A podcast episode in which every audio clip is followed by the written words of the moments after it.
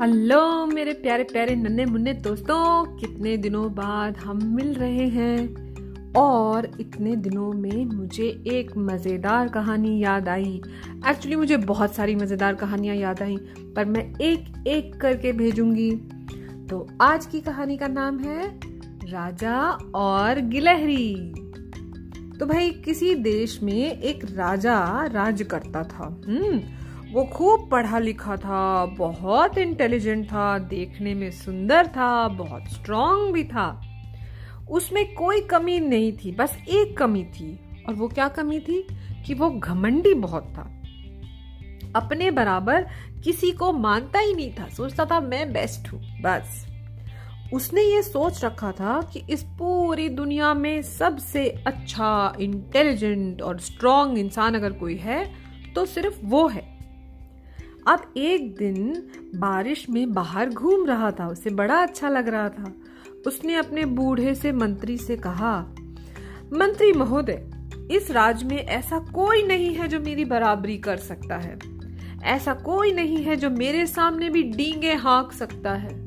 डींग हाँकने का मतलब अपनी तारीफ़ खुद करना हम्म? अपनी तारीफ़ खुद करना को कहते हैं डींगे हाँकना। तो बूढ़ा मंत्री जो था वो आमतौर पे तो हमारे राजा की हर बात में हाँ में हाँ मिलाता था, लेकिन इस बार वो चुप रहा, मुस्कुराया भी नहीं। राजा को ये देखकर बड़ी हैरानी हुई। उसने कहा, क्यों? क्या बात है मंत्रीवर? आप मौन क्यों हैं? आप चुप क्यों हैं? इस बार मंत्री ने मुस्कुराकर कहा, अन्नदाता, हुजूर, सरकार, अगर आप सचमुच सुनना चाहते हैं कि सच क्या है तो मैं आपसे रिक्वेस्ट करूँगा कि ये विश्वास से नहीं कहा जा सकता कि कोई भी आपके सामने डींगे नहीं हाकेगा। आप हमेशा ये नहीं कह सकते कि कोई आपके सामने डींगे नहीं हाकेगा। हाँ ये मानी हुई बात है कि पूरे राज्य में आपसे बढ़कर कोई नहीं है, लेकिन फिर भी ये संभव तो है कि कहीं कोई ऐसा प्राणी हो जो ये ना मानता हो। ज़रूरी तो नहीं है। घमंड किसमें नहीं होता? देखने में आया है कि कोई बिल्कुल कमज़ोर और निर्बल भी अपने आप को बड़ा तीस मारखा समझने लगता है। इसलिए हो सकता है कि कोई ऐसा प्राणी जो आपकी महानता के बारे में ना जानता हो, किसी दिन आपके सामने शेख ही बघाड़ने लग जाए। अक्लमंदी इसी बात में है कि ऐसी बातों पर ध्यान ना दिया जाए। उसे छोटी मुँह बड़ी बात समझकर टाल दिया जाए। इस पर ज़्यादा ध्यान न दें। मंत्री ये बात कह ही रहा था कि एक छोटी सी गिलहरी सामने से आकर भागी और धीरे धीरे हाफते हाफते एक खंबे पे चढ़ने लग गई। गिलहरी ने अपने आगे के पंजों में एक सोने का सिक्का, एक स्वर्ण मुद्रा ऐसे दबा रखी थी, मानो कि वो राजा और मंत्री को दिखा रही हो। राजा ये देखकर मुस्कुराया। राजा को मुस्कुराता देखकर गिलहरी गाने लगी आह मेरे पास इतनी दौलत राजा, तेरे पास है कितनी छी छी मुझको घूर रहा है, मेरी दौलत से जलता है, ऐसी कैसी बात करता है? राजा ये देखकर आग बबूला हो गया, और इससे पहले कि मंत्री कुछ कहे, राजा उस गिलहरी की तरफ़ लपका। गिलहरी कब हाथ में आने वाली थी? दुम दबाकर भाग गई, मगर उसकी स्वर्ण मुद्रा, वो सोने का कॉइन वहीं गिर गया। राजा ने मंत्री के सामने उस सोने के कॉइन को उठाकर जेब में रख लिया और शान से मुस्कुराया। मंत्री ये सब देख रहा था लेकिन कुछ बोला नहीं। उस शाम को राजा और मंत्री पड़ोसी देश के कुछ दूतों के साथ कुछ इम्पोर्टेंट बात कर रहे थे। हम्म, सलाह मशवरा चल रहा था। अचानक क्या देखते हैं कि छत पे गिलहरी खड़े होके देख रही है और चिल्ला रही है। हम्म क्या चिल्ला रही है? मेरे धन के बलबूते पर क्यों इतराता है रे राजा? सुन ले तू कान खोल कर सुन ले फिर से कान खोल कर मेरे धन दौलत के बूते पर क्यों इतराता है राजा? राजा का तो खून खोल गया।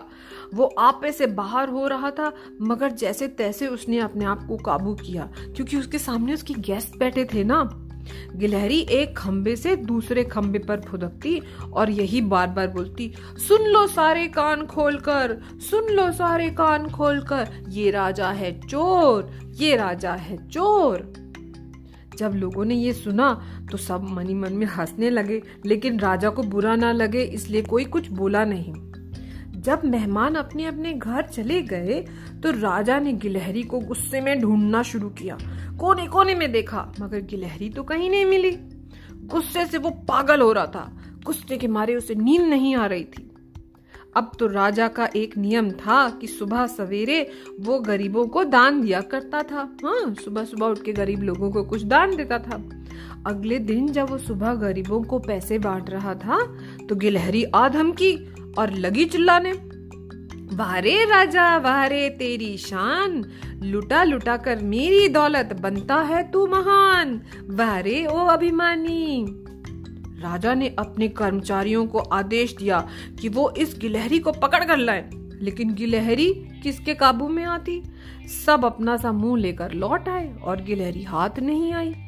एक बार फिर राजा को अपना गुस्सा पीना पड़ा।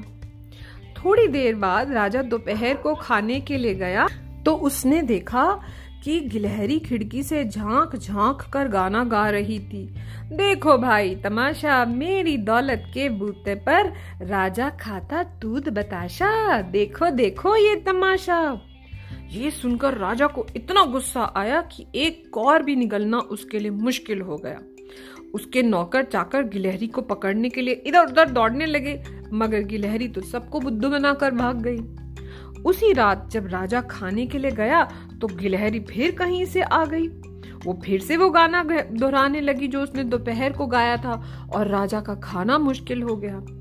अब तक राजा बेबस हो गया था, वो कुछ नहीं कर पा रहा था। उसने जेब में से गिलहरी की स्वर्ण मुद्रा, गोल्ड कॉइन निकाला और उसकी तरफ़ फेंक दिया। गिलहरी ने तुरंत अपना कॉइन उठाया, मगर जाते जाते सुना गई।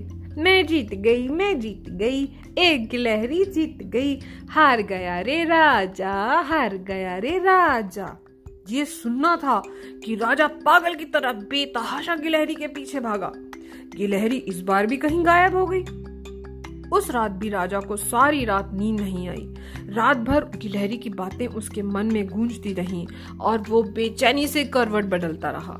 सुबह सुबह राजा ने मंत्री को बुलवाकर कहा मेरा विचार है कि अपनी पूरी सेना को बुलाकर हर सैनिक को मैं आज्ञा दूँ कि राज्य में से एक एक गिलहरी को पकड़कर मार दिया जाए। इसके अलावा कोई रास्ता नहीं है। मंत्री ने यह सुनकर कहा, अन्नदाता, आपका क्रोध मेरी समझ में आ रहा है, पर इसका क्या विश्वास है कि हमारे सैनिक राज्य की सभी गिलहरियों को मार देंगे? लाखों गिलहरियाँ हैं खेतों में, जंगलों में और ऐसी जगह पर जहाँ पर इंसान नहीं पहुँच सकता। तो फिर हम कहाँ कहाँ जाएँगे? और गिलहरियाँ कोई एक राज्य में थोड़ी रहती हैं, वो हमारे राज्य से निकलकर दूसरे में चली गई होंगी। और दूसरे राज्यों की गिलहरियाँ हमारे यहाँ आ जाती हैं। हमारे सिपाही जो इतने बहादुर हैं, कितने ब्रेव हैं, कितनी मेहनत करते हैं, उन्हें कितना दुख होगा जब आप उनसे कहेंगे कि जाओ गिलहरियों से लड़ो। उन्हें कैसा लगेगा? और वो हार जाएँगे, क्योंकि गिलहरियों को तो वो मार नहीं पाएँगे। तो उन्हें कितना दुख होगा? इसके अलावा हो सकता है कि वो बदमाश, नटखट गिलहरी सिर्फ़ आपको तंग कर रही है और वो उसके बाद भी बच के निकल जाए और हमारी सारी मेहनत पर पानी फिर जाए। और फिर ये तो सोचिए, मेरे स्वामी, कि लोग क्या कहेंगे? आगे लिखे जाने वाले इतिहास में आपके बारे में क्या कहा जाएगा? कल को जब बच्चे पढ़ेंगे किताबों में तो क्या ये पढ़ेंगे कि एक ऐसा राजा भी था जिसने गिलहरियों से जंग लड़ी थी? जरा सोच के देखिए। उदास होकर राजा ने कहा हम्म, तो हम क्या करें मंत्री महोदय? बताइए ना हम क्या करें? अरे भाई बस गिलहरी की तरफ़ ध्यान मत दीजिए महाराज। पहली बार जब आपने उसे बाग में देखा था और उसने शेखी बगारी थी, तभी आप उसकी ओर ध्यान न देते तो आज ये हालत नहीं होती। खैर, बीती ताही बिसार दे, आगे की सुध ले। मतलब जो बीत गया, सो बात गई। अब आगे की सोचो। थोड़ी देर बाद गिलहरी फिर से दिखाई दी और उसने अपना वही राग अलापा। एक गिलहरी से डरकर राजा मान गया हार, एक गिलहरी से डरकर राजा मान गया हार। इस बार राजा ने वही किया जो मंत्री ने कहा था। वो चुपचाप सुनता रहा। छोटे मुँह बड़ी बात सुनकर मुस्कुराता रहा। गिलहरी ये देखकर हैरान हो गई।